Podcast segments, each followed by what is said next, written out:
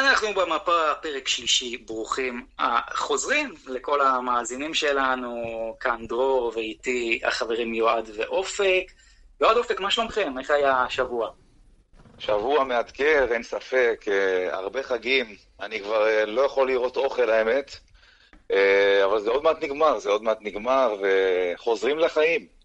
כן, אווירה מאוד חגיגית, גם, גם מבחינת כדורסל, שבסערה יש כל כך הרבה כדורסל, שאני מנסה, מנסה לתפוס את הכל, גם החגים, מלא חופשים, אתה כבר לא יודע איזה יום היום, יום שבת, יום שישי. הכל מתערבב, אבל uh, זו תקופה חולה, חולה על, על אוקטובר.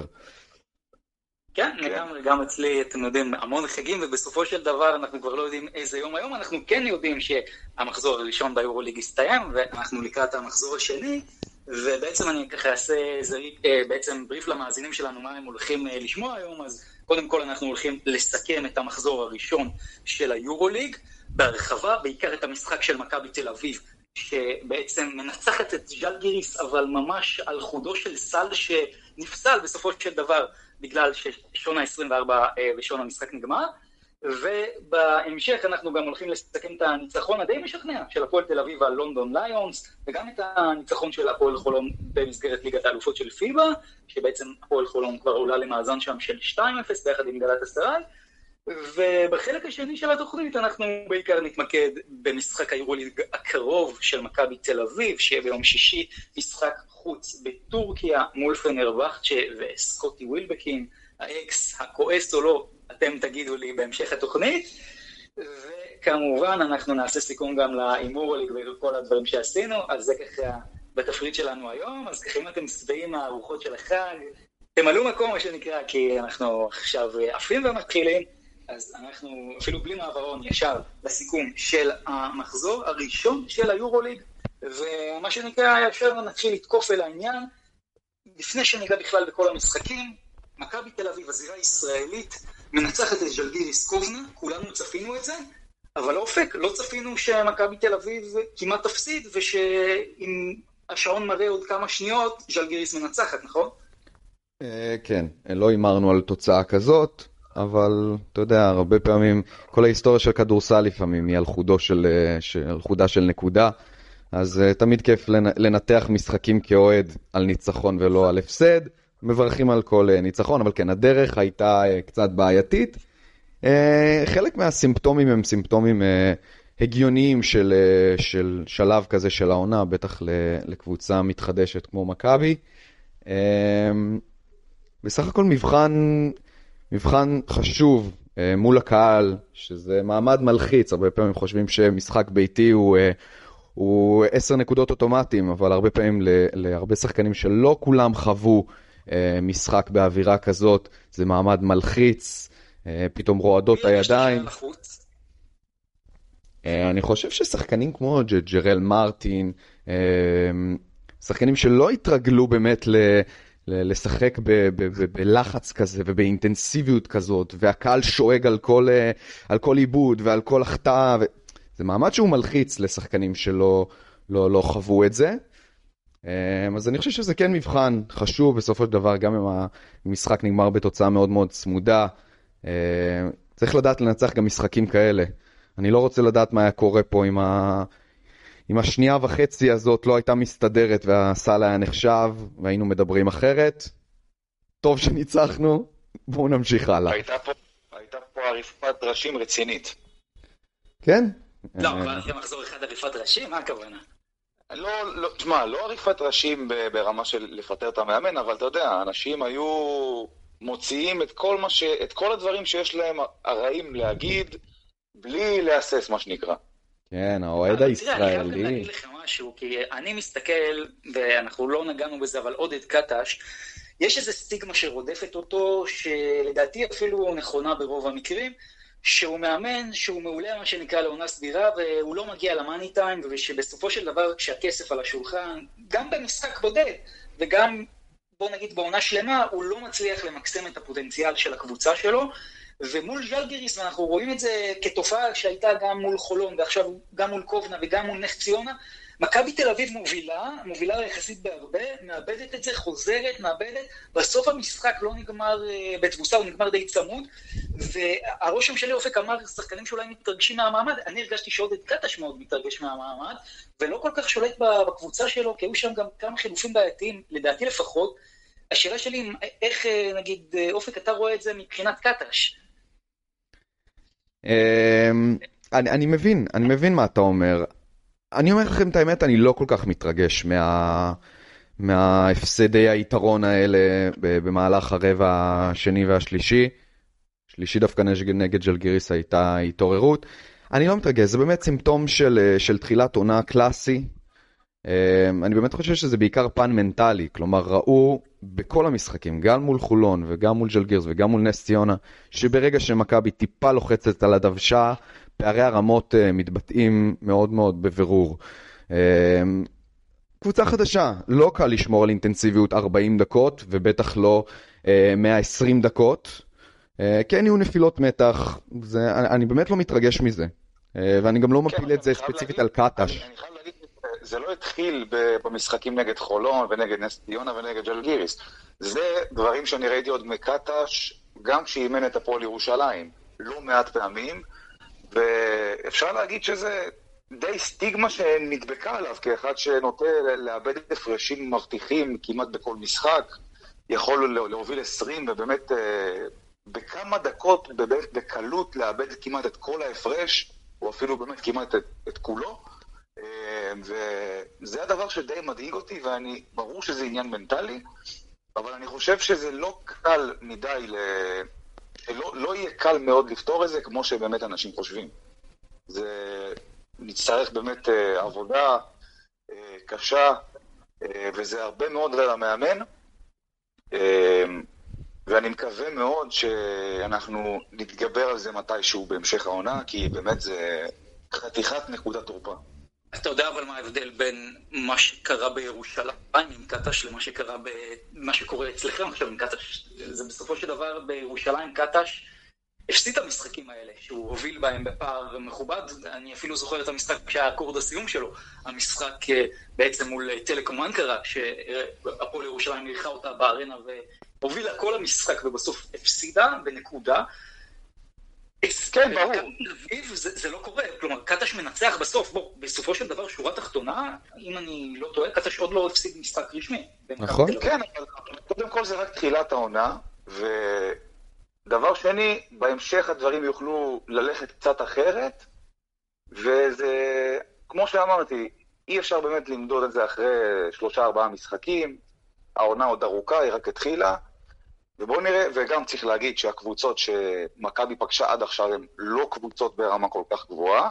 אנחנו נראה בקרוב, הלו"ז הקרוב של מכבי אה, עם הרבה מאוד משחקים מאתגרים נגד קבוצות חזקות מאוד, ושם באמת היכולת של הקבוצה הזאת תימדד, אה, וגם התפקוד של קטש כמאמן, כן, גם נגד הקבוצות האלה יימדד. בינתיים, בפעמים האחרונות, השנה, שפגשנו קבוצות כדורסל ברמה גבוהה, שזה אנדולו ומילאנו בטורניר אנפוקוס ביוון, המשחק כבר נגמר ברבע השני, לא נעים להגיד את זה, אבל זה מה שקרה.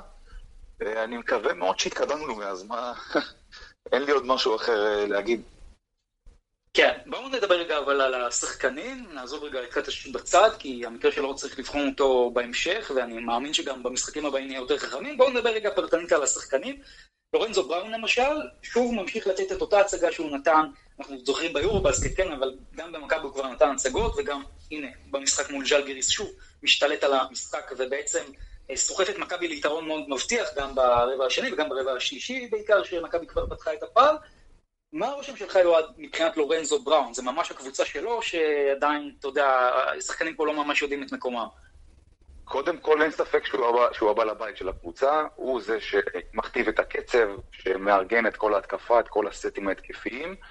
אמ, ומצד שני, כמובן לידו יש את וייד בולדווין, שלפחות אה, מבחינת כישרון אמור להיות ה top scorer של הקבוצה, אבל בגדול כן, זאת הקבוצה של לורנזו בראון, אין ספק. אה, הוא, הוא הולך להיות מקבל ההחלטות, הבעל הבית, זה שהכדור בכל התקפה יעבור אצלו.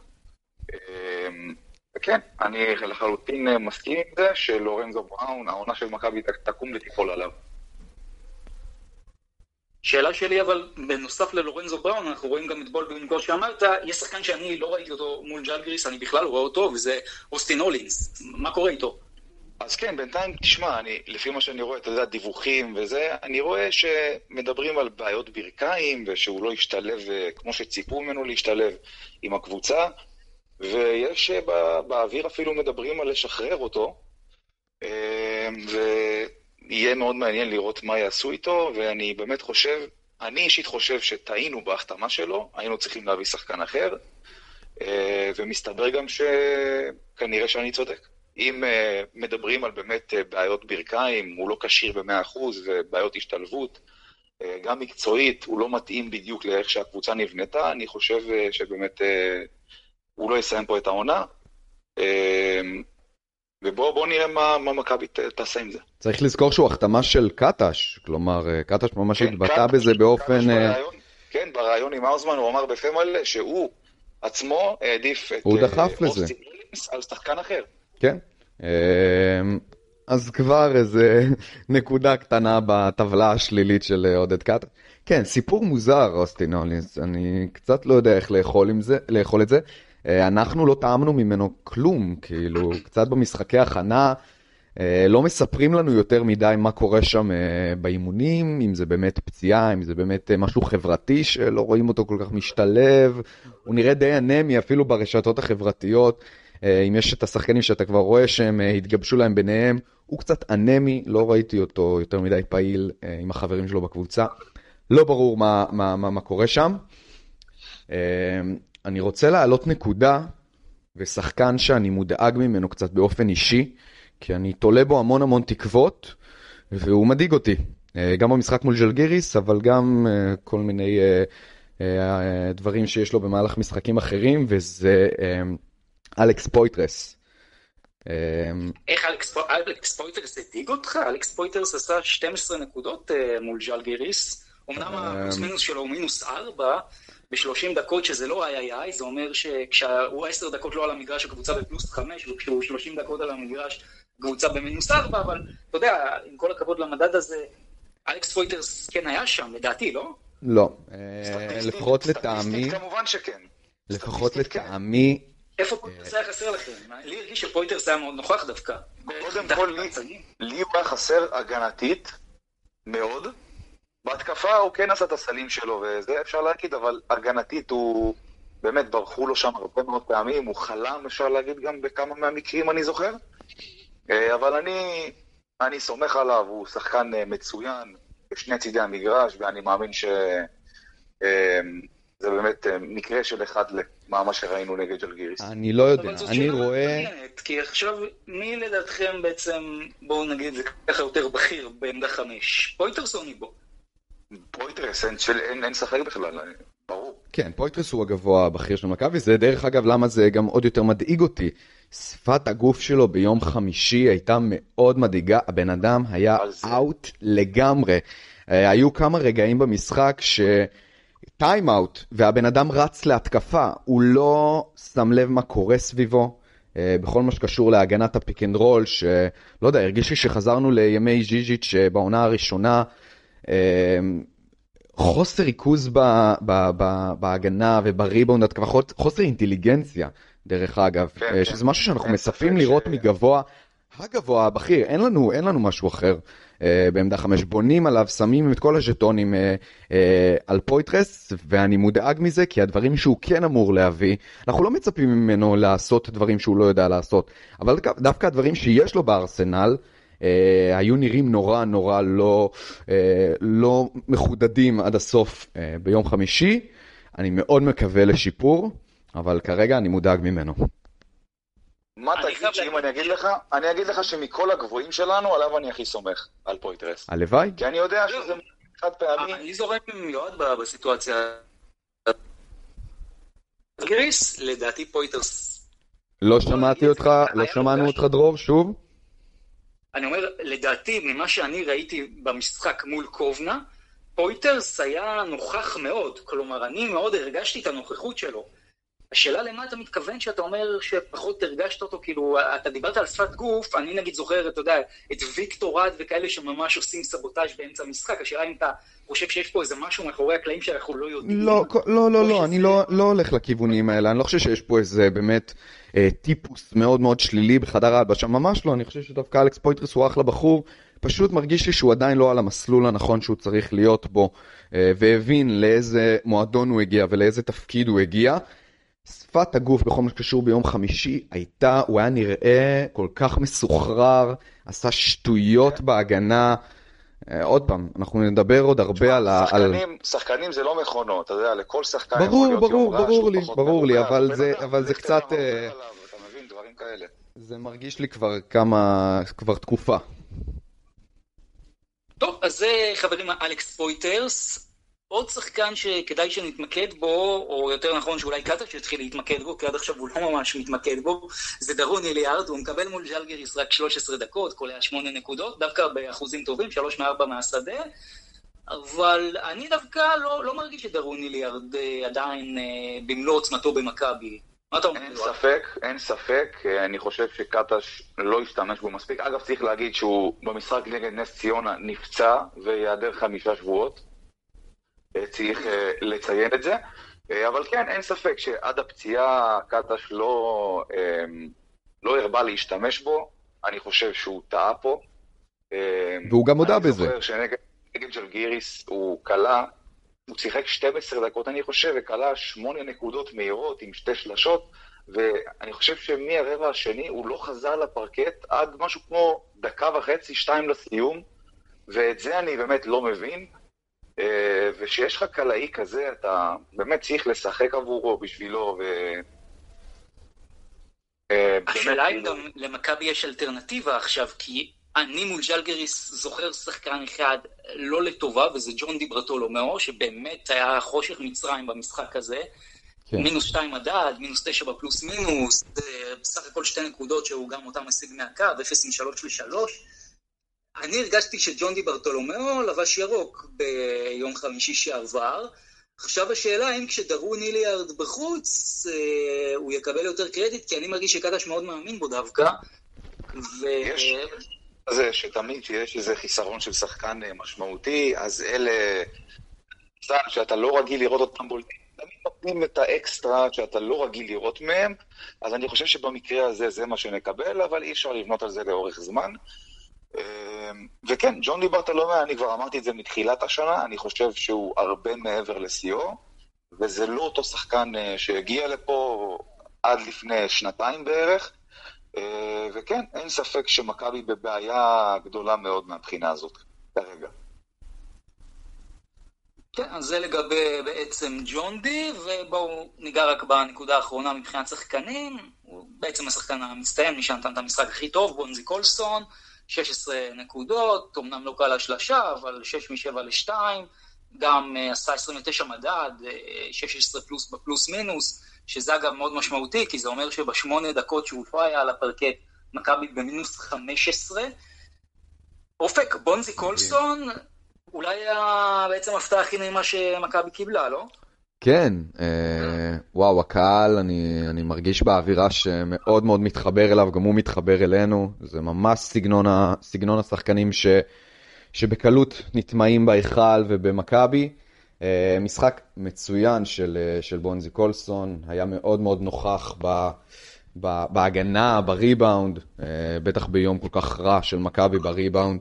אה, בתנועה בלי כדור. בתנועה בלי כדור, באמת, הוא כל כך יעיל בקטנות, הוא באמת, הוא לא איזה וירטואוז, אה, אתלט מטורף או איזה שוט קריאייטר, פשוט בן אדם שעושה את לא הסלים הקטנים שלו. הוא לא מפסיק לזוז על הפרקט. בדיוק, וכשיש לך שחקן כמו לורנזו בראון, משהו מהם יתפוס. כן. מהתזוזות האלה, וכשזה פוגע זה פשוט סלים שפשוט צריך להרים מהרצפה. אמ, תמיד כיף שיש שחקן כזה. דרך אגב, אני חושב שהכלייה שלו תשתפר. הוא קלעי יותר טוב ממה שאנחנו רואים אה, עד עכשיו. אמ, אז כן, הוא ממש ממש הפתעה נעימה. אה, עם השם שלו ועם האנרגיות שלו, כבר יש איזה, איזה כוכב חדש. אפשר להגיד גם שבשביל לורנזו בראון, זה חלום לשחק ליד שחקן כמו בונזי קולסון, שלא מפסיק לזוז, ו... לארגן לו כל מיני זוויות מסירה, וגם בשביל בונזי קולסון, חלום לשחק לצד רכז ברמה של לורנזו בראון, שידע למצוא אותו. זה סוג של אה, שילוב שדי מתאים אחד לשני, וכרגע זה נראה טוב, השילוב שאנחנו הולכים לראות בין השניים האלה. לדעתי אגב היתרון הגדול של בונזי קולסון זה שהוא מאוד uh, מגוון, וזה אנחנו גם ראינו הרבה מול ז'לגיריס, בונזי יכול לעשות, uh, לחדור לך על שחקן, לא משנה מי שומר עליו, הוא יכול גם, uh, הוא איום משלוש, למרות שהוא לא קלה, הוא כן איום מהטווח הזה, והוא גם מאוד אקטיבי בהגנה, אני לפחות uh, ככה זיהיתי מול קובנה. כן, חד משמעית, הוא גם שומר נהדר, מוטת ידיים מטורפת, מטורפת. רגליים טובות. ארבע חסימות. חתיכת נוכחות. כן, אז זה לגבי בונזי והשחקנים של מכבי. בואו רגע נתמקד בשחקנים של ג'לגריס ככה בקצרה. כי דיברנו בפרק הקודם על קינן אבנס, האם מכבי תל אביב צדקה או לא צדקה, אם הוא חסר או לא. אז אבנס כן נותן 17 נקודות, גם באחוזים יפים מהשדה, אבל אני רוצה למקד אתכם במדד מאוד מעניין, כמו שאתם שמתם לב, אני אוהב פלוס מינוס. אחרי זה גם תגידו לי מה דעתכם על המדד הזה, אבל במשחק מול ז'לגיריס זה היה בולט. כי בדקות של קינן אבנס, שהיו 22 כאלה, ז'לגיריס במינוס 20. ב-18, קצת פחות דקות של לקוויציוס, ז'לגיריס בפלוס 21. כלומר, זה משחק שהלך בצורה די ברורה, שכשלקוויציוס על המגרש ברוב הזמן, כשאבנס על הספסל, ז'לגיריס נוגסת בפער, ובעצם בתוצאה המוחלטת מובילה, אה, כאשר זה רק בדקות של קוויציוס, וכשאבנס על הפרקט, אז אבנס אולי עושה נקודות, אבל מכבי עושה יותר. יועד, איך אתה רואה את זה מבחינת קינן אבנס?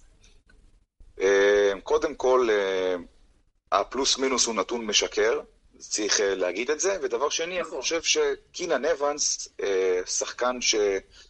מתאים בדיוק לקבוצה כמו ז'לגיריס אה, ברמה. אגב, הוא נתן אה, מספרים טובים, נכון? איזה 16-18 נקודות? 17 נקודות, 5 ל-2, 1 4 ל-3. שוב, נגד מכבי כמובן, שכל שחקן ששיחק בעבר במכבי אוהב uh, לתפור אותה, מה שנקרא. אבל כן, כן, אין ספק. אני חושב גם שכשלקוויצ'יוס על המגרש, ההתקפה של ז'לגיריס נראית הרבה יותר טוב. פחות עם קינן אבנס כמקבל החלטות, כי קינן אבנס, עם כל הכבוד, הוא לא איזה מנהל משחק דגול, הוא scorer שיודע לעשות נקודות, יכול לשחק pick and roll, כן, אבל עדיין, זה לא, אני חושב שזה לא מדד ל... מי, מי שרוצה שהקבוצה שלו תשחק כדורסל טוב, אה, לא אמור לשחק עם קינן אבנס כמקבל החלטות על המגרש. כן, אז זה לגבי אבנס ולקוויציוס. מה אתם אומרים על אה, דימסה, אופק? אה, אהבת את השלשות שם? תומאס דיסמה. אה. כן, דיסמה. כן, נו, השלשות הקלאסיות. וכמה הוא סיים? שלוש?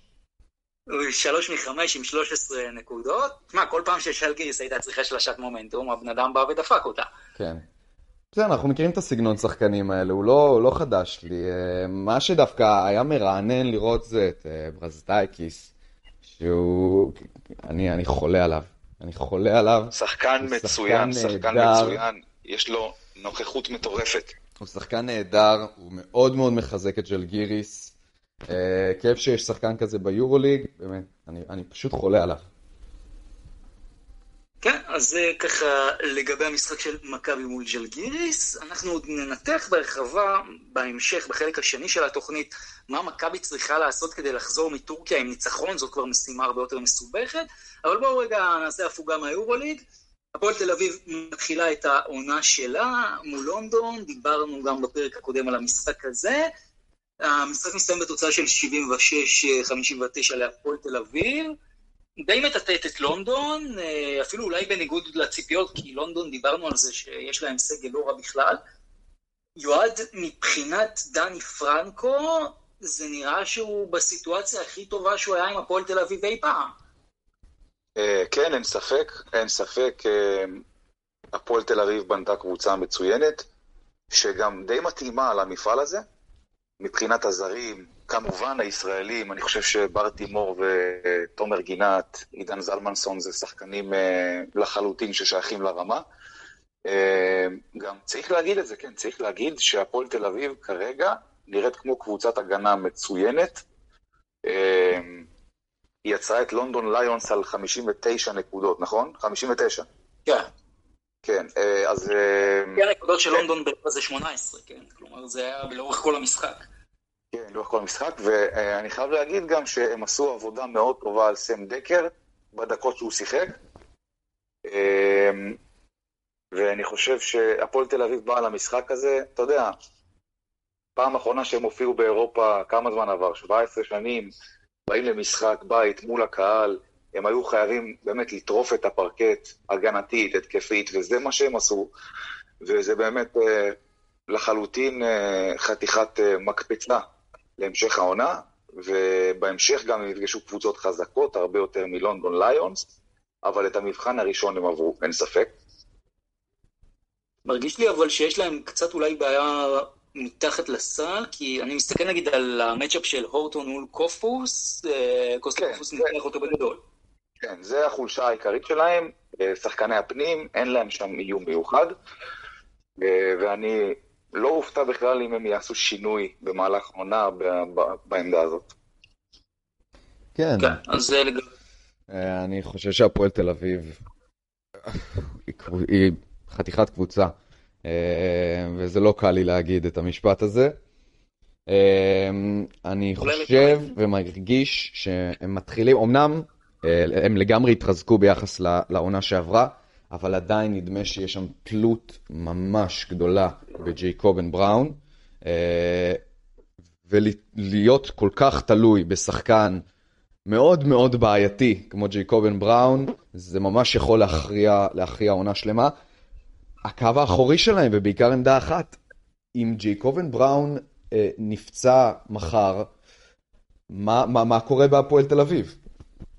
זה בעיה, נכון. זה בעיה, הוא שחקן פציע, אבל גם יש שם את אקסביה מונפורד, שבו, תשמע, זה לא, זה לא ג'ייקובן בראון, אבל uh, יש להם איזשהו סוג של עומק שאתה לא רגיל לראות בקבוצה ישראלית. יותר מזה, אבל ג'ייקובן בראון, אנחנו כל הזמן אומרים פציע, פציע, פציע. בסופו של דבר, הבן אדם עולה לשחק, הוא לא נמנע ממגע לצורך העניין, כמו הרבה שחקנים שהם אולי בסיטואציה דומה אליו, וכל עוד ג'ייקובן בראון, אני לא אגיד כשיר, כי אולי אף פעם לא יהיה כשיר ב-100%, אבל כל עוד ג'ייקובן בראון על הפרקט, אוקיי? כל עוד ג'ייקובן בראון אפילו בטופס, הפועל תל אביב יכולה להיות שקטה, ובואו נגיד את זה ככה, אם אנחנו נסתכל אה, לאורך השנים אחורה, גם בגלבוע וגם בירושלים, גם בהפועל תל אביב, לא היה מצב, תקנו אותי אם אני טועה, שג'קובן בראון פתאום נעדר לתקופה מאוד ארוכה, או שלמשחק מכריע הוא כבר לא היה יכול להגיע. מבחינת כשירות פיזית. כן, יש שמועות. זה שחקן שכוח הרצון שלו מאוד גדול. יש, יש שמועות על... כן. אה, לא קרה. לא, אבל יש שמות שהוא שחקן שעושה לעצמו אה, חופשות אה, שהוא מחליט עליהן. אה, זה אף פעם לא מגיע בסביבות אה, אפריל-מאי, אבל אה, כן, אבל זה מה שדיברת. כל עוד ג'ייקובן בראון בטופס, הפועל תל אביב יכולה להיות רגועה. עד היום שהוא לא יהיה בטופס. ושם אה, היא יכולה להתחיל לחוות קשיים, כי הוא ברומטר מטורף שלהם, הוא, הוא הכל. אה, אבל אם הוא באמת חשיב...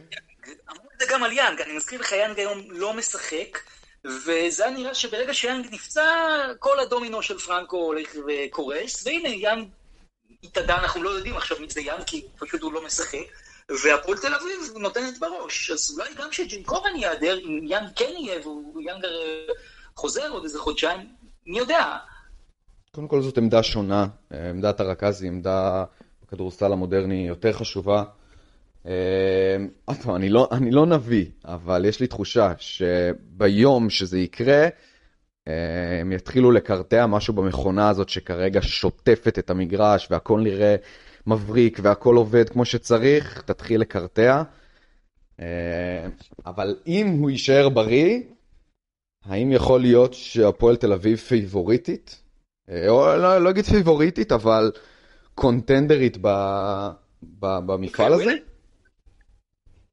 אה, על היורוקאפ. על היורוקאפ. אני לא חושב, כי באמת יש קבוצות כמו גרנד קנריה, ש...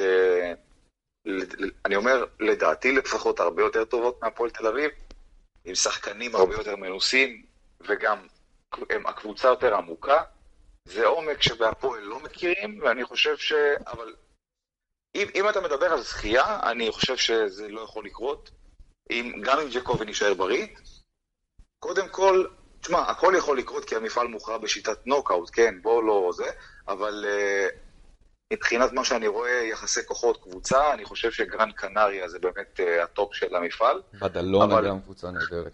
בדלונה, גם בדלונה, ו... אבל הפועל תל אביב, אתה יודע, לסיים במקום גבוה, באזור החמש, שש כזה, היא כן יכולה, ומשם לקוות להגרלה נוחה, משחקי בית, להגיע לשלבים של הרבע, חצי, ומשם לקוות לניסים, זה משהו שכן יכול לקרות ולא יפתיע גם אף אחד. כן, מצד שני גם לא יפתיע אף אחד עם הפועל תל אביב, תראה, תהיה בשמינייה, קשה לי להאמין שלא, אבל אם היא גם, אתה יודע, תסיים בבית הראשון, אפילו במקום 2, 3, 4, ותיבעט ברגע הראשון שהיא תהיה במשחק נוקאוט, כי בכל זאת זאת הפועל תל אביב. נכון, זה גם יכול לקרות, אבל אני פחות חושב שזה יקרה, כי כל האנרגיות שזה מפעל אירופי, מעמד גדול, בדרייבין, אתה יודע, עם הקהל שלהם והכול, אני חושב שזה סיכוי נמוך מאוד שזה יקרה. ואם זה באמת יקרה, זה יהיה נגד קבוצה ברמה מאוד גבוהה.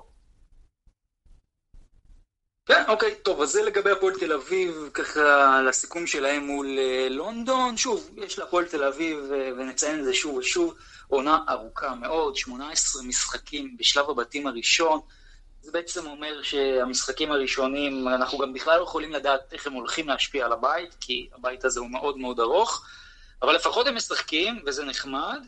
קבוצה שכבר השלימה שליש מהמשחקים שלה בשלב הבתים הראשון באירופה, כשהעונה עוד לא התחילה, זה כבר הבעיות של פיבה, זו בעצם אה, הפועל חולון, שמשיגה את הניצחון השני שלה במפעל. בסופו של דבר היו שם חששות, אבל הפועל חולון בסופו של דבר גם יוצאת עם הניצחון הביתי על אוסטנד. שוב, לא מלהיבה ודורסת רק חמש נקודות, אבל היא מנצחת את ורשה בשלוש נקודות, ניצחה את הפועל ירושלים בארבע, עכשיו מנצחת את אוסטנד בחמש, אולי משחק הבית ינצח בשש, אבל בסופו של דבר, אופק הפועל חולון, זה נראה שהיא די חלק הולכת לעבור פה שלב. השאלה היא מהמקום הראשון לדעתך. אה, כן, אז את זה נדע עוד, אה, מתי זה? ב-23? נגד גלת אסריי?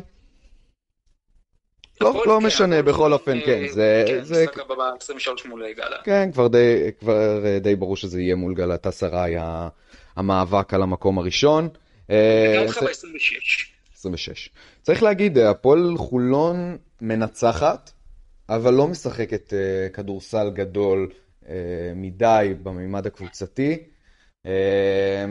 ג'ו רגלנד בכושר מטורף, כאילו, אני, אני, אני לא זוכר אה, אותו בכושר כזה, והוא הרבה, והוא הרבה זמן פה.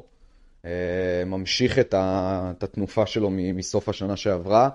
אה, וגם אם דיברתי קודם על תלות בג'ייקובן בראון, אז גם פה הבחור ייפול מהרגליים בהמשך העונה אם זה ימשיך ככה, כי כל ערב הוא מקבל בין 28 ל-32, ולדעתי אה, מול אוסטן זה היה 36 דקות? 37.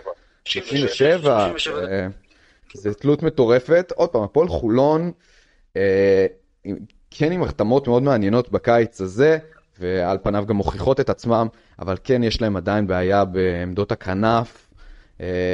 באירופה אני חושב שזה... שזה יותר ילך להם חלק, אבל ב, בליגה הישראלית אני רואה אותם מאוד מאוד מתקשים. הסגל הישראלי שלהם אה, הוא בפער פחות טוב מה-4-5 הראשונות בטבלה, או מי שמייעדות את עצמה להיות ב-4-5, וזה מאוד מאוד יקשה עליה בזירה המקומית.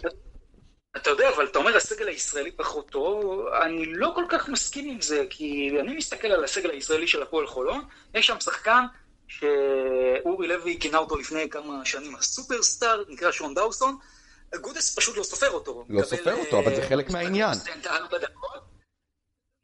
מה הולך שם? זה חלק מהעניין, אז אמנם שון, שון דוסון הוא, הוא, הוא שם בכדורסל הישראלי, אה, ובצדק, הוא, הוא אה, לקח אליפות כמעט במו ידיו, אבל בשיטה של גיא גודס הוא לא סופר אותו. אתמול נגד אוסטנד הוא לא שיחק, הוא, הוא קשה מאוד לראות איך, אותו, איך הוא מוביל את כל הסגל הישראלי של, של חולון להישגים דומים משנה שעברה. אבל למה גודס לא סופר אותו? מה הסיבה? למה לא לספור כזה שחקן? למה לתת לכזה שחקן רק ארבע דקות? אני חושב שזה די מתנגות הגנתיות. מה זאת אומרת? אתה אומר שהוא לא שומר? אני אומר שיש לשון דאוסון בעיות הגנתיות אה, שמונעות ממאמנים אה, אה, להביא לו דקות. אבל אתה החתמת אותו לא, בקיץ. לא, לא ראינו את זה רק פה, אני ראיתי את זה גם כמה פעמים בבני הרצליה. אה, וכן, אתה אומר שהם החתימו אותו, בסדר, עדיין. בסופו של דבר, מאמן רואה על המגרש משהו שאנשים אחרים לא רואים על המגרש, והוא מקבל את ההחלטה. תראו, אבל גם בסוף זה אולי קצת התנגשות בעמדה של אה, קריס ג'ונסון, כי, כי דאוסון אנחנו יודעים, הוא אוהב לשחק שלוש, ו- וזה המקום שלו, בעמדה הזאת של עמדה שלוש. אתה יכול לשים אותו גם שתיים, אתה יכול לשים אותו גם ארבע, אבל בסוף אם הוא לא בעמדה שלוש, הוא לא בבית הטבעי שלו, ולחולון יש עמדה שלוש, וזה קריס ג'ונסון, שהוא זה שקיבל את שאר הדקות בהן דאוסון לא שיחק, שזה 35 דקות. והשאלה אם חולון אולי לא שבויה באיזה קונספציה, שקריס ג'ונסון הוא סמל בחולון, זה משהו שהוא כבר מקובע. אני שואל את עצמי, האם באמת חולון לא שקופה מדי? אני אומר שהפועל חולון אה, צריכה באמת למצוא פתרון לתלות בג'ו רגלנד, אה, וזה דבר שלא יכול לעבוד לאורך זמן. כבר למדנו ממקרים בעבר של להיות תלוי בשחקן אחד, אה, בסופו של דבר זה רק מזיק לקבוצה. ויהיה מאוד מעניין לראות מה סי.ג'יי אריס יעשה כשיחזור, ואיך כל הפאזל הזה ייבנה מחדש, כי הוא באמת נפצע בשלב מאוד מוקדם של העונה. אריק גרין ימשיך? אני לא חושב, אני לא חושב. אה, כי הפועל חולון לא תשלם לו כסף, והיא גם לא תחזיק עוד זר, אני חושב. אבל האם לוותר על ארי גרין בסיטואציה כזאת זה לא בעצם להכריע את גורל העונה? כי הפועל חולון היום היא לא קבוצה שהיא מועמדת לפיינל פור במצבה הנוכחי, לא? לפיינל פור של ה-BCL? לא, היא לא. אמ, אבל כמו שאמרתי, יכול להיות שדברים ישתנו שם ברגע שסי.ג'יי אריס יחזור לעניינים, אמ, ונחכה ונראה מה, מה יהיה עם זה. באמת מעניין מאוד לראות. כן, אז uh, בהחלט uh, לגבי הפועל חולון, ועכשיו בואו נעזוב רגע את ה-BCL, נעבור בחזרה ליורוליג, למחזור uh, הבא. Uh, לפני זה, כן, לפני שאנחנו נעבור למחזור הבא, אני כן רגע ארצה שאנחנו נתמקד עדיין בתוצאות שהיו במחזור הראשון. Uh, למשל, מה שאלבה ברלין עשתה, והיא בעצם דורסת את פרטיזן בלגרד במשחק חד צדדי, אני מאוד מאוד הופתעתי, אני חייב לומר, ז'ליקו כבר נתן את המיטב שלו שם בהצגה הראשונה בברלין, אבל אני מאוד הופתעתי דווקא מאלבה ברלין, לא מהחולשה של פרטיזן, אלא מהחוזקה של אלבה, תמיר בלאט במשחק שיא, ובסוף, לי זה לפחות היה נראה שאלבה ברלין פשוט אה, קבוצת יורוליג, שאולי אנחנו צריכים להתחיל לספור אותה. אני חייב להגיד קודם כל שלא הופתעתי בכלל. אני ראיתי את זה בה, אני גם חשבתי שאלבה ברלין תיקח את המשחק הזה ובצורה משכנעת. אה, וכן, צריך אה, להסתכל על פרטיזן כקבוצה שהיא נבנתה שוב בחזרה, לחזור לקדמת הבמה אחרי הרבה שנים שהיא לא הייתה שם, ואפשר להגיד שזה לא כזה מפתיע שהם עברו כזה, קיבלו זבנג ברמה הזאת. אה, וזה חתיכת שיעור שהם קיבלו, זה חתיכת שיעור שהם קיבלו של מה זה יורוליג ואיך באים למשחק יורוליג כמועדון, עם כל זה שיש שם שחקנים כמו קווין פנתר, זק לידי, ומאמן כמו ז'ליקו, שמכירים את המעמד. אז בסופו של דבר אני חושב שפרטיזן קודם כל אה, היא תיראה הרבה יותר טוב בהמשך העונה. אה, ואני חושב גם שהם יעשו שינוי או שניים בסגל. ואני חושב שמקצועית במשחק הזה ספציפית, מבחינה הגנתית הם פשוט לא הופיעו, הם לא ניסו אפילו לשמור, הם קיבלו 100 נקודות בקלות. אלבה ברלין, כמובן מיותר לציין, משחק התקפי מושלם, הכל שטף, תמיר בלאט באמת, אפשר להגיד רקד על המגרש, הכל נכנס לו, מסירות, ניהול משחק, שלט בקצב בצורה באמת אדירה. ושאפו, באמת שאפו לחבר'ה הישראלים שם. אגב, ים הדר, מי שציפה לראות איזה דרבי ככה בין הישראלים, התאכזב למה הוא לא היה כשיר ב-100%, שיחק רק דקה ורבע, אני חושב, דקה 40. אבל עוד נזכה לראות. כן. אני חייב להגיד לכם, לגבי רק אלבה ברלין, אנחנו נוטים לזלזל בדבר הזה שנקרא המשכיות. אלבה ברלין היום, כל שחקן, ורואים את זה, יודע מצוין מה תפקידו על המגרש, ובתקופה הזאת של השנה, שקבוצות מתחילות להתחבר, ועושות טסטים ובודקות, ומפסידות משחקים על דברים כאלה, על תיאום, אלבה ברלין יכולה בכיף לקחת כמה ניצחונות וכמה משחקים, שעם traffic טוב ומומנטום טוב של פתיחה, זה יכול לפצות על כל החוסרים שלה. אני לא אומר עכשיו שאני חושב שאלבה ברלין תעשה top 8, אבל אתם יודעים מה, אני לא ספרתי עד המחזור הראשון את אלבה ברלין בתמונה בכלל. מבחינתי הייתה קבוצה באמת, אה, שמה שנקרא נמושת יורוליג par excellence. היום אני כן סופר את אלבה ברלין. כן, אנחנו כאילו, כביכול, גם אני, דרך אגב, אנחנו מופתעים, אבל אנחנו לא באמת צריכים להיות מופתעים. אה, כמו שאמרת, זה כזה סגל שרץ כבר כמה שנים טובות, אז נכון, עם, עם כמה שינויים פה ושם, אבל זאת התוצאה של המשכיות. כאילו, אנחנו, דרך אגב, בהקשר של מכבי, הרבה פעמים אחת הסיבות שאנחנו לא רואים אה, תוצאות ממכבי זה כי כמעט כל שנה אה, יש פה חריש מאוד מאוד עמוק של הסגל, ומאוד מאוד קשה לבנות ככה, אה, אה, אתה יודע, שושלת. אפילו אנחנו רואים בריאל מדריד, עושים שינויים פה ופה ופה ותיקונים מה, מהעונה שעברה, אבל אותו שלד רץ כבר המון המון שנים. אז גם בקבוצות uh, שהן לא קונטרנדריות הראשיות של היורוליג, הקסם הזה גם קורה, uh, אין מה לעשות. עניין הכימיה, החיבור המיידי, שמע, משחק התקפי פשוט מדהים של אלבה ברלין. זה היה, זה היה וואו לעיניים, ולוק סיקמה, שהוא שחקן בן שחקן, uh, שלא מספיק נספר דרך אגב גם ביורוליג. כן, אני חושב שהוא האנדררייטדים הגדולים ביותר. שהיו. חד, חד, חד משמעית, underrated גדול, אה, פשוט במשחק מדהים, כמעט, כמעט triple double. אה, היממו את ז'ליקו ואת פרטיזן, שהיו נראים אה, קצת ילדי קט סל בכמה רגעים. אה, עוד פעם, זה לא סותר את זה שלפרטיזן יש גם בעיות בסגל שמאוד מאוד אה, בלטו במשחק הזה. כן, אז זה לגבי המשחק של פרטיזן ואלבה. בואו נתמקד רגע בברצלונה אה, מול אולימפיאקוס. אני יודע שחלקכם פה צפיתם את זה כבר, אבל אני, אני הייתי בשוק מהחולשה של ברצלונה. זה נראה ששאר... אני לא אגיד איבד, כי זו קבוצה חדשה, אבל הוא לא מצליח לעשות שם שום דבר שקשור לכדורסל, לפחות ממה שאני רואה בסיטואציה של ברצלונה, ואתם יודעים, בסופו של דבר, כשאני מסתכל על השחקנים בברצלונה, אותי זה מאוד מפתיע, כי אוקיי, חוסר חיבור, אה, אתה יודע, קבוצה מתאבדת והכל, אבל ההצגה ההתקפית כל כך חלשה מול אולימפיאקוס, וגם הקטע שבאמת אולימפיאקוס פשוט שקטה במשחק והיא מנצחת בעשר הפרש, אומנם בהתאם לסיטואציה של המשחק, זה באמת היה הפרש רוב הזמן, אה, ואפילו בהתחלה ברצלונה כן הובילה, אבל לדעתי מבחינת איכויות, אולימפיאקוס הייתה אפילו שווה הרבה יותר. זה בגלל שאולימפיאקוס ברצלונה חלשה. צריך להגיד שאולימפיאקו זה קבוצה חזקה מאוד, היא חתיכת קבוצה, אה, ואני חושב שגם השנה הם יכולים בקלות להיות בטעות עוד פעם ב Final Four, משום מקום, בלי שאף אחד צופה את זה.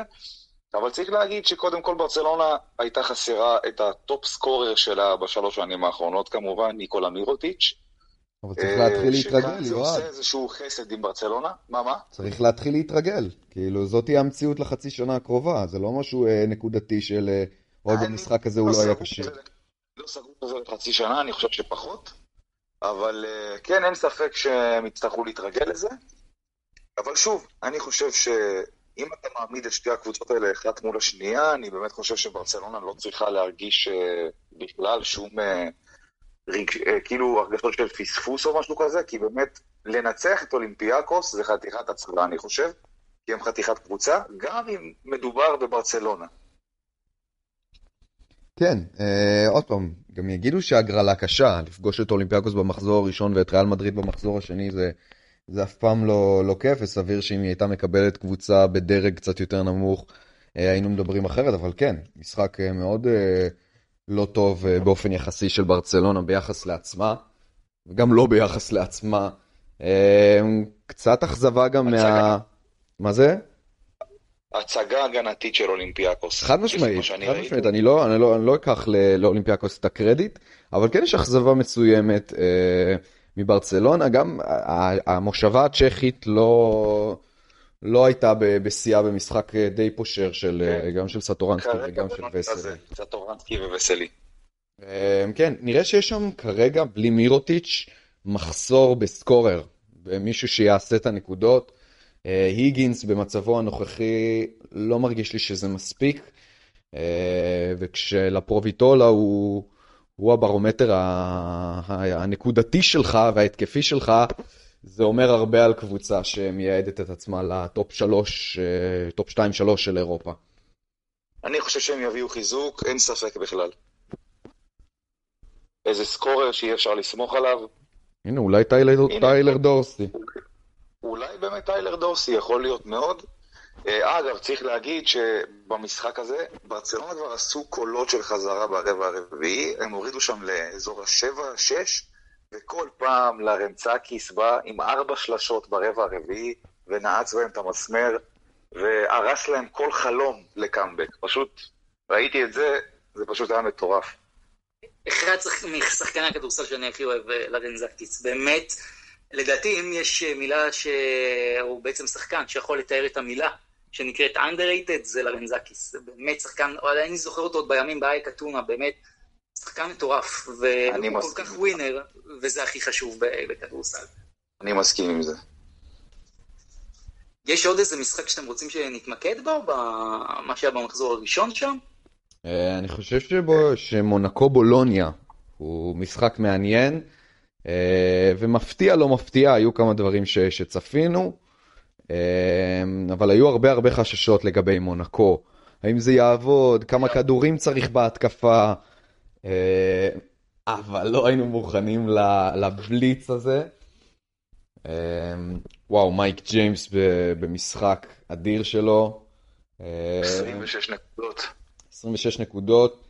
וזה לא כזה מובן מאליו, אז אומנם מדובר בסקורר על בקנה מידה האירופאי, אבל הבחור לא ילד כבר, וכששמים לידו את ג'ורדן לויד ואת אליו קובו, אבל הוא עדיין במין, במין התנהגות uh, חייתית בשבט, מראה פה מי, מי האלפא מייל הראשי, uh, ומפרק לבולוניה את הצורה. ומה אתם חושבים על בולוניה? הם קיבלו חתיכת שיעור. הם קיבלו חתיכת שיעור. כן. לא, אני אומר גם הסטיגמה של הבית אבות שוב הוכיחה את עצמה, כי בולוניה באמת אה, גם נראתה לי קבוצה מאוד כבדה, אבל אני חושב, וזה כמו שאמרתי לכם גם פעם קודמת, שאני מאוד הולך אה, עם עמדת הרכז הבכיר, ומבחינתי הוא חלק אה, מאוד משמעותי בניתוח קבוצה, זה שמילוש לא שיחק, קשה לי מאוד לבוא ולשפוט את בולוניה. מסכים איתך. כן. זה כמו שבמכבי לורנזו בראון לא ישחק. זה התירוץ ה... ה... איך אומרים? התירוץ האולטימטיבי היה כל תקופת ההכנה, שבוא נראה, אולי לורנזו יחזור. אבל ככה להיראות ובבית? אבל הנה, הנה, עכשיו פה אתה יכול להגיד אותו דבר בדיוק על מילוש תאודוסיץ' עם בולוניה שהוא לא שיחק. אבל שוב, אני כבר אמרתי את זה גם בפרק הקודם, שלדעתי מילוש זה לא מילוש שאנחנו זוכרים, אבל עדיין, את היכולת מסירה, יכולת ניהול משחק, אה, זה משהו שאי אפשר לקחת לו בכל גיל. לא יודע, אז אני לא עושה את ההנחות האלה לבולוניה. אה, תאודוסיץ' שחקן גדול, אבל אני לא חושב שבמצבו הנוכחי וגם בתפקיד שמייעדים לו בקבוצה, אה, יש, יש לבולוניה מספיק כלים, אל תרחמו עליהם. אה, ולהופיע ככה בבית, גם מול קבוצה מוכשרת בטירוף כמו מונקו, אה, בעיניי אתם עושים להם הנחות. אני חושב שזה רק ההתחלה של העונה. ברור, אה, ברור, הכל בערבון מוגבל. הכל, כל מה שאנחנו אומרים, גם על אלבה ברלין, גם בברצלונה, הכל בערבון מוגבל של מחזור ראשון. אבל כן, עדיין, אני מאוכזב מבולוניה בפן האישי. כן, אני חושב גם, תראו, בולוניה בסופו של דבר היא קבוצה שאם אני מנתח אותה, אני מסתכל על הסגל, יש לה לא מעט שחקנים שיכולים לעשות סל מכל מצב, והיא מאוד התקשתה מול מונקו. אני לא חושב גם שמונקו עשתה שם איזה עבודת הגנה מטורפת. אבל אתם יודעים, בסופו של דבר גם הרבה פעמים אנחנו מוציאים מפרופורציות. כלומר, משחק אחד, הכל יכול לקרות, בולוניה גם הייתה יכולה להפסיד להוד השרון, זה לא משנה. בסוף אנחנו צריכים לבחון את זה על פני עונה שלמה. הבעיה ששוב, ודיברנו על זה פעם קודמת, מבחינת בולוניה מאוד יכול להיות שזה היה משחק על מיקום, כי היא ומונקו אנחנו אומרים הרי צפויות להיות פחות או יותר באותו אזור חיוג, וכשאתה מפסיד ב-17 הפרש בבית, יכול להיות שהיא מאוד תצטער על זה, גם אם היא תנצח בחוץ. זה, כדאי שנזכור את זה. נכון.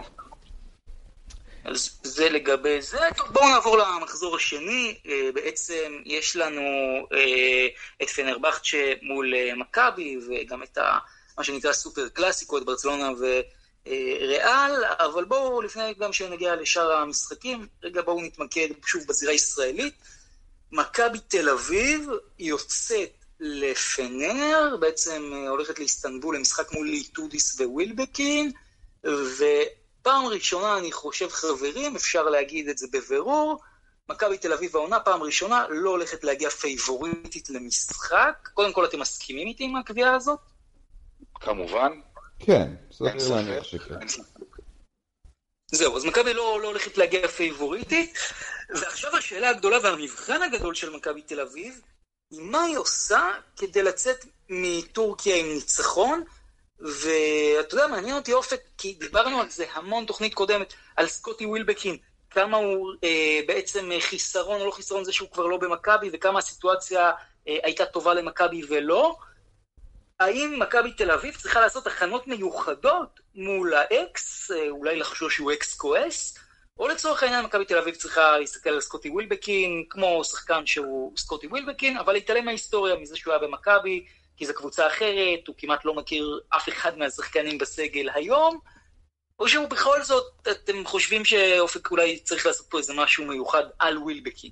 לא, אני חושב שבסקוט ווילבקין הנוכחי גם, שעדיין לא התאקלם עד הסוף ועדיין לא יודע בדיוק אה, מה מצפים ממנו אה, בפנרבכצ'ה. אני גם מאמין שקטש בסגנון שלו גם לא יעשה איזה הכנה מאוד מאוד ממוקדת בווילבקין, מה גם שראינו במחזור הקודם שזה לא כל כך רלוונטי. אה, קיפנר קבוצה כל כך עמוקה אה, אה, בכמעט כל עמדה, שגם ביום רע של, של ווילבקין ששיחק חצי משחק, וקרסן אדוארדס שהיה, שהיה די חלש, היא עדיין מנצחת קבוצה כמו ביירן מינכן בחוץ ומראה דומיננטיות גדולה. בגדול, צריך לשחק את המשחק שלנו. צריכים להיות המון המון סטופים בהגנה, בכל הזדמנות לטוס את המגרש, אה, אלה הנקודות שמכבי צריכה אה, לקבל העונה. אה, זה המשחק של מכבי, אני מאוד מקווה שנראה שיפור בכל מה שקשור לפן ההגנתי. עוד פעם, אני לא חסיד גדול של, של הגנת החילופים כפילוסופיה, אבל כרגע, גם אם אני מקבל את זה שזאת תהיה ההגנה שאנחנו הולכים לראות באופן סיסטמטי ממכבי של קטש, זה צריך להתבצע הרבה יותר טוב, המון המון המון חוסר תיאום. אה, בכל מה שקשור למתי מחליפים, לטיימינג של החילוף. אנשים, אה, השחקנים עדיין לא יודעים אה, מה לעשות ועדיין קצת, קצת חוששים. עוד פעם, הגנה חזקה שתוביל למתפרצות, זה הכדורסל של מכבי העונה. ועוד, אבל השאלה הגדולה מבחינת מכבי, אם היא כן צריכה לסמן לדעתך שחקן מסוים, או בעצם איך אתה היית מתכונן למשחק הזה בטורקיה? תראי, אני חושב ש... אם יש זמן לקבל משחק כזה, פנרבכצ'ה בחוץ, אין זמן יותר טוב ממה שעכשיו. מחזור שני, אוקטובר, הקבוצות עדיין לא מחוברות ב-100%, לא בשיא הכושר שלהם, ואני חושב שזה באמת אה, בא בהזמנה. זו הסיטואציה הכי טובה השנה כנראה שנקבל את פנרבכצ'ה במשחק, ואני חושב שמכבי צריכה לשחק יותר על אה, וייד בולדווין ועל לורנזו בראון, כי אני חושב ש... אוקיי, קלאתס וזה, אבל להוציא אותו, הגארד המוביל, סקוטי ווילבקין, אפשר להגיד גם קרסן אדוארדס, למרות שכרגע זה לא נראה ככה. עד עכשיו קרסן אדוארדס נראה הגארד הכי פחות בכיר מהרשימה שם, אבל אני חושב שלמכבי יש יתרון בגודל, בפיזיות, בגובה, size, אה, בגארדים. אני חושב שבונזי קולסון יכול להיות משמעותי מאוד בכזה משחק. עם התנועה ללא כדור, עם היכולות ההגנתיות שלו. בואו לא נשכח גם שהוא בא מליגה, מהליגה הטורקית, הוא מכיר שם את כל העניינים, מה שנקרא. אה, וכן, ואני חושב שמכבי אה, צריכה לבוא, אה, לשחק אגרסיבי מההתחלה, לשמור חזק, לרוץ למתפרצות, כי זה באמת הכלי נשק הכי חזק של הקבוצה הזאת השנה. החיסרון של איליארד הולך להשפיע מאוד, זה, כי זה אחד באמת, אחד מהכלים הכי משמעותיים שיש לקבוצה מבחינת כליאה מבחוץ. ואני חושב שזה הולך להיות משחק קשה מאוד. ובואו נראה, מבחן, זה באמת המבחן האמיתי הראשון של הקבוצה השנה. אתם חושבים שאוסטין הולינס הולך לקבל דקות, או שזהו, להיפרד לשלום כן, לגמרי? הוא, הוא, הולך, הוא הולך לקבל דקות, אבל אך ורק בגלל שאיליארד לא כשיר. בסדר, אותי לימדו שבכדורסל אין ואקום. מוזר לי מאוד הסיטואציה עם אוסטין הולינס. אנחנו דיברנו על זה גם בתחילת הפרק, אבל אני כן חושב שאוסטין הולינס הוא קודם כל שחקן יורו לגיטימי, legit, מה שנקרא, בכיף, ובסופו של דבר אני לא מוצא גם שלמכבי בעמדות האלה, כאילו בעמדה 2, בעמדת הקלעי שעושה לך הסל, יש לך, אתה יודע, את ה...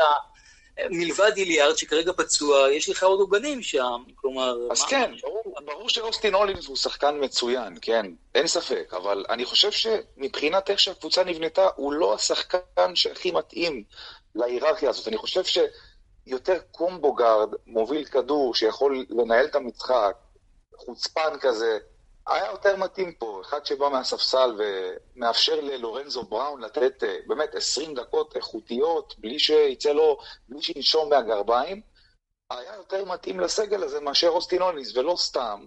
עכשיו, על פי הדיווחים האחרונים, רואים אה, שמכבי אה, הולכת לסגור עם לוקה וילדוזה, שאני אומר ששחקן כמו לוקה וילדוזה הרבה יותר מתאים לסגל של מכבי ואיך שהוא נבנה מאשר אוסטין הולינס. הוא יתרום הרבה יותר, גם בניהול המשחק, ביכולת הובלת הכדור, הרבה יותר מהולינס, אמ, ב-IQ שלו, אה, וכן, הוא גם, הוא גם הרבה יותר חוצפן מאוסטין הולינס, וזה בדיוק מה שמכבי צריכה.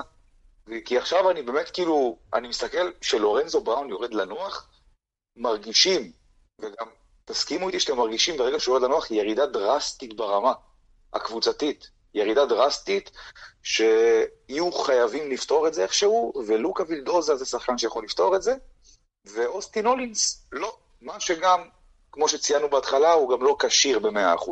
יש לו בעיות עם הברכיים, וזה עוד נקודה.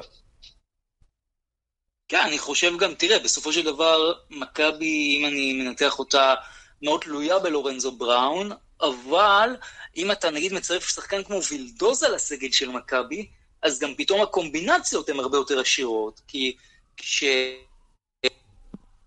סמוך עליו כרכז המוביל.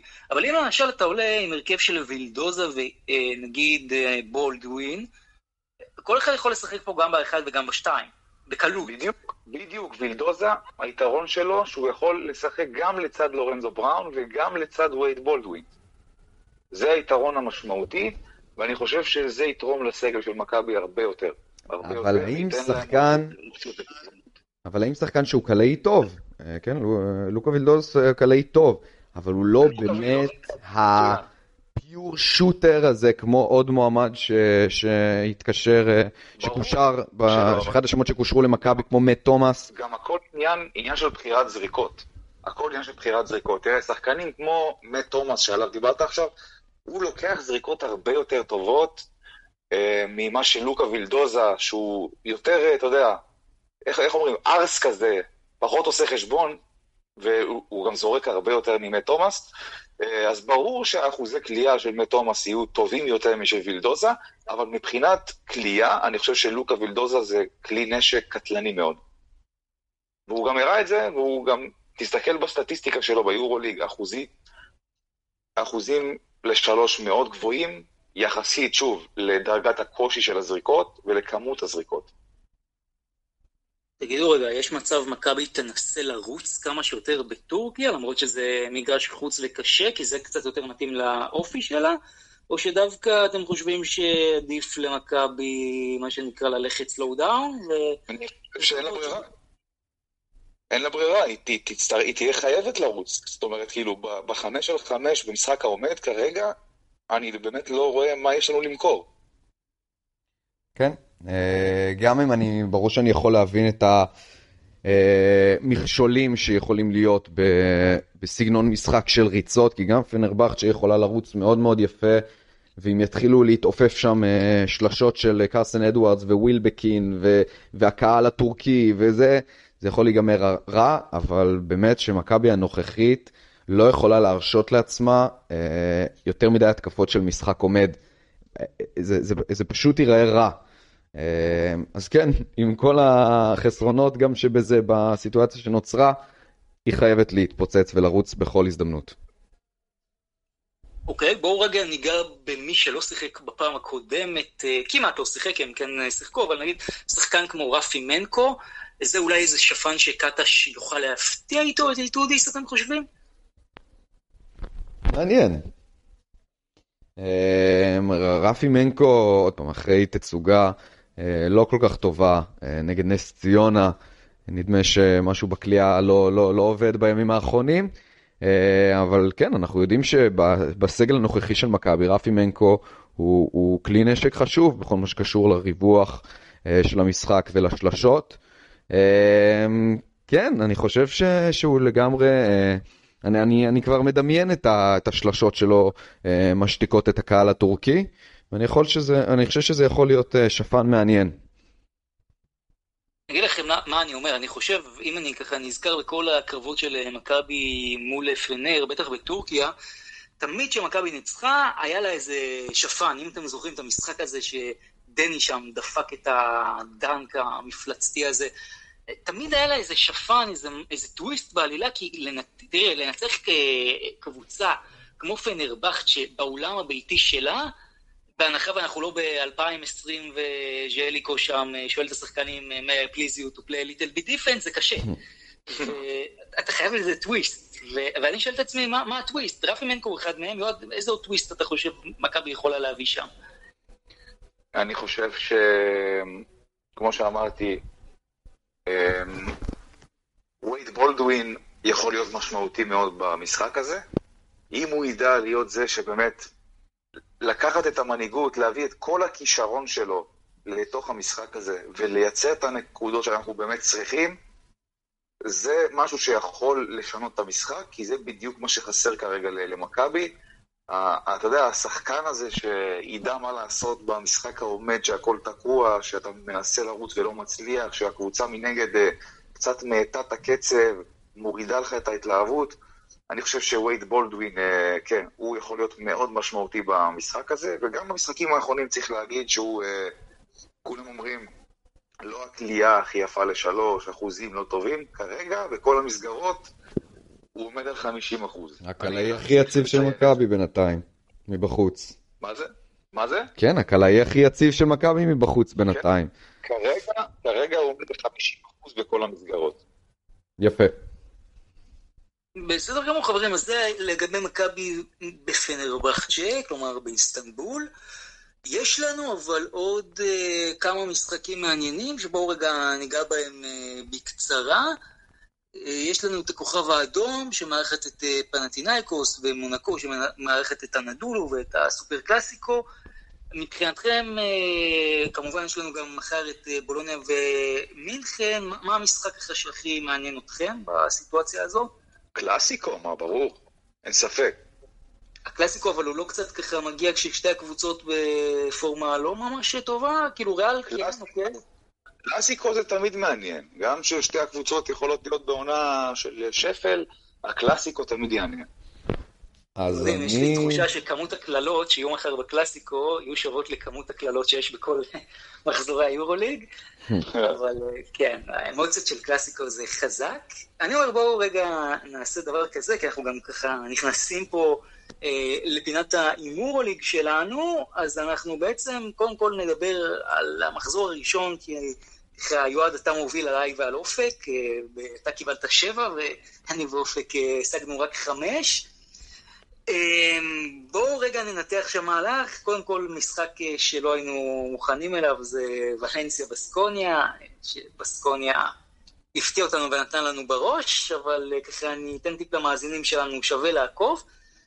בואו רגע נדבר שוב על המחזורים שהולכים להיות עכשיו. אז יש לנו את הכוכב האדום אה, ופנטינאיקוס, זה המשחק הראשון. אה, כל אחד במשפט באמת מה הוא חושב שיהיה ומי הולכת לנצח.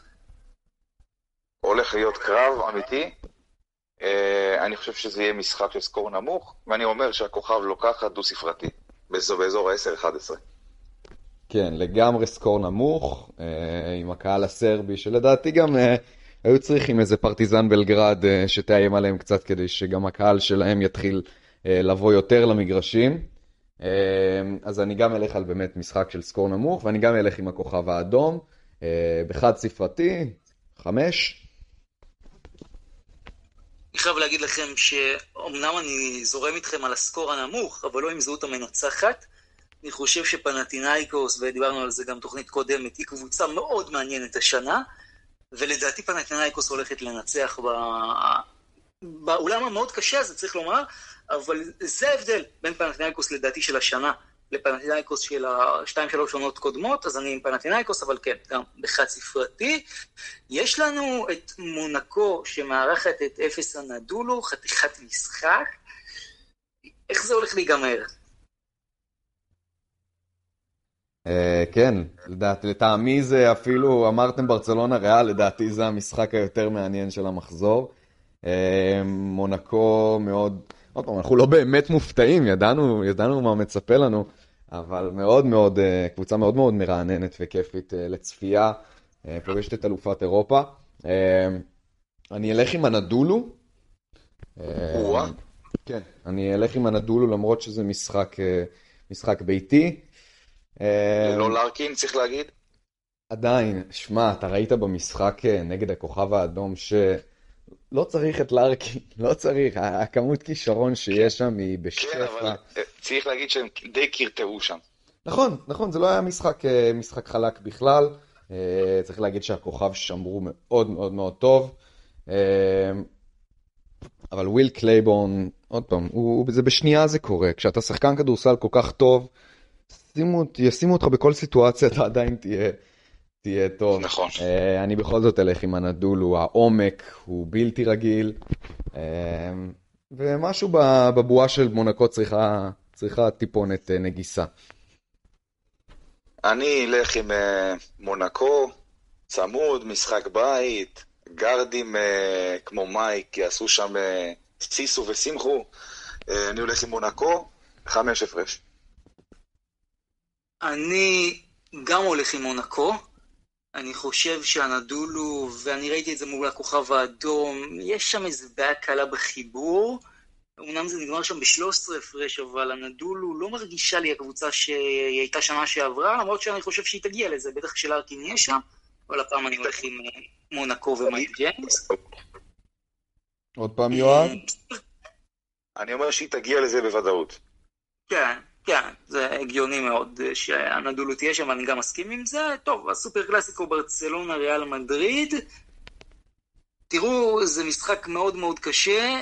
אני הולך עם ריאל מדריד, אני חושב שברצלונה בצרות. למרות שאני לא אופתע אם ברצלונה תנצח, אבל לדעתי ריאל מדריד תיקח בקטן. מה אתם אומרים? אני הולך עם ריאל מדריד, אה, שבע הפרש, כי פשוט מאוד ריאל מדריד קבוצה יותר טובה מברצלונה. מה, הפסד שני ביתי רצוף לברצלונה? כן. אה, לא כן. קל. לא קל. אה, טוב, נו, אני אלך עם, ה, עם הרציונל ואלך על, אה, גם על ריאל מדריד. אה, בעשר הפרש. כן. זה נראה... זה, זה אבל מדהים, אני חייב לומר לכם, זה מדהים שמשחק ביתי של ברצלונה לא משנה מי היריבה ממול, כולנו מהמרים על היריבה ממול, זה מראה משהו על ברצלונה. לא, תראה, בכל זאת היריבה ממול זאת אה, ריאל מדריד. אוקיי, אני מקבל את מה שאתם אומרים.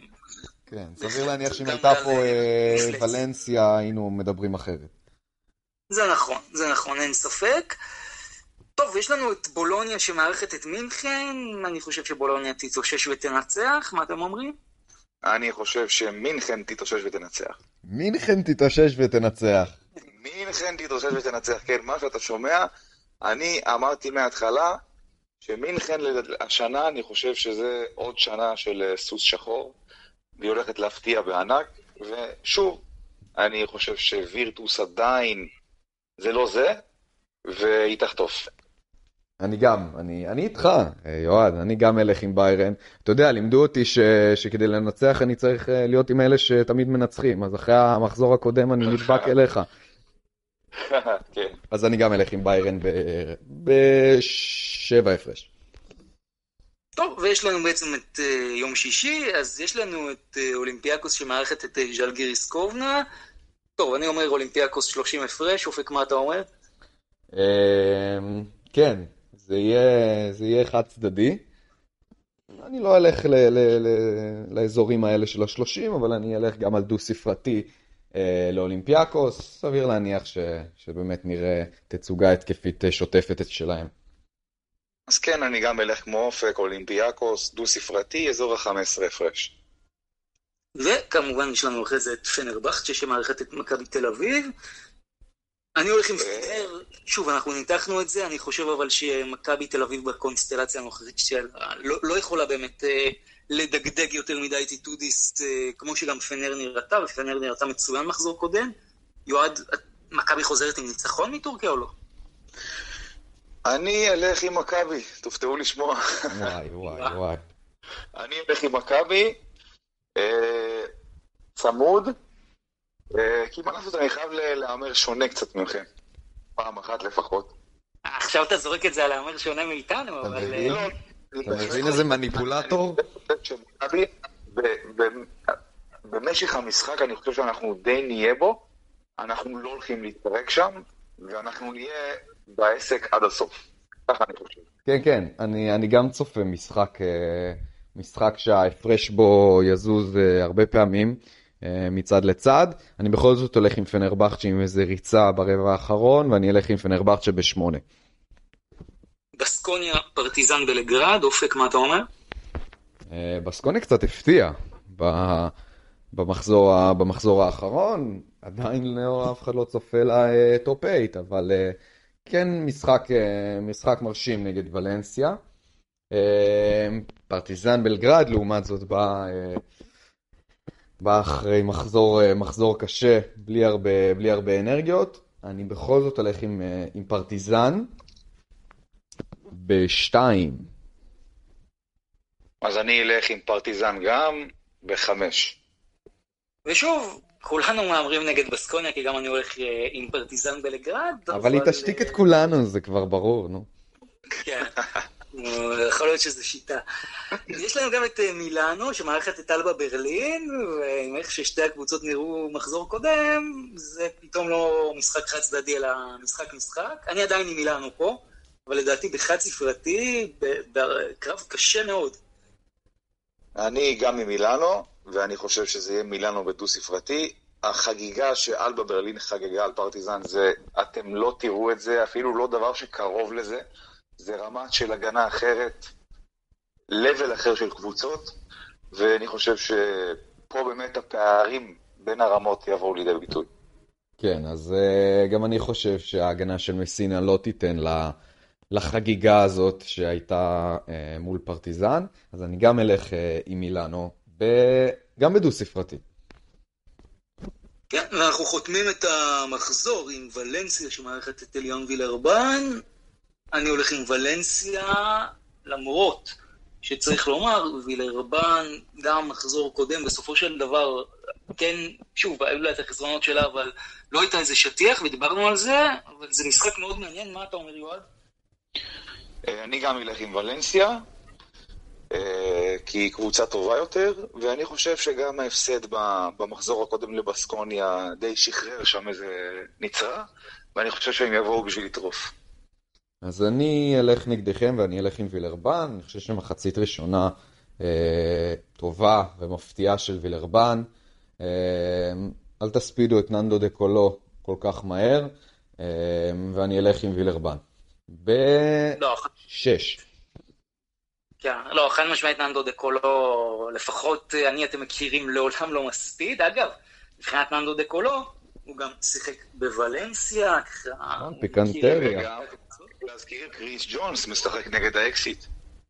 כן, נכון. כן, מפגש פיקנטי בהחלט. טוב, זה, זה היו ההימורים שלנו, אנחנו נבדוק את זה במחזור הבא. נראה אם יועד מתחיל לפתוח עלינו פער, או שאנחנו הולכים לכיוון טבלה קצת יותר צמודה. אתם כמובן גם מוזמנים לתת את ההימור בתגובות לפוסט שלנו. וזהו, אנחנו ככה חותמים את הפרק, ככה לפני סיום נגיד מה יהיה בפרק הבא, אנחנו בעצם ננתח את המשחק של מכבי תל אביב, שיהיה בטור מול פנרבחצ'ה אולקר איסטנבול, וכמובן את המחזור השני של היורוליג, וגם נתחיל להתכונן למשחק של מכבי תל אביב בשבוע הכפול מול מונקו, גם מול ויברבן, וגם המשחק של הפועל ירושלים. מול לודוויסבורג, משחק מאוד מאוד חשוב להפועל ירושלים, שגם רוצה להיות כמו הפועל חולון מאזן 2-0. תודה רבה חברים על עוד פרק מהמם שלנו, היה לי מאוד כיף, והמילות סיכום שלכם.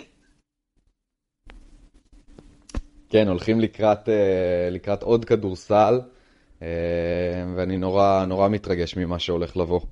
זו רק ההתחלה של כל היורוליג וכל ה... BCL והיורו-קאפ, זה, זה רק מתניע. כן, בקרוב ככל שהזמן עובר, עוד מעט אנחנו לפני שבוע כפול ביורוליג, אה, נכנסים לקצב יותר חזק, והולך להיות אש, אש חבל על הזמן. זהו, אז עד כאן היינו אנחנו במפה, פרק שלישי, ושיהיה לכולם המשך יום מעולה, ונתראה כאן בפרק הבא.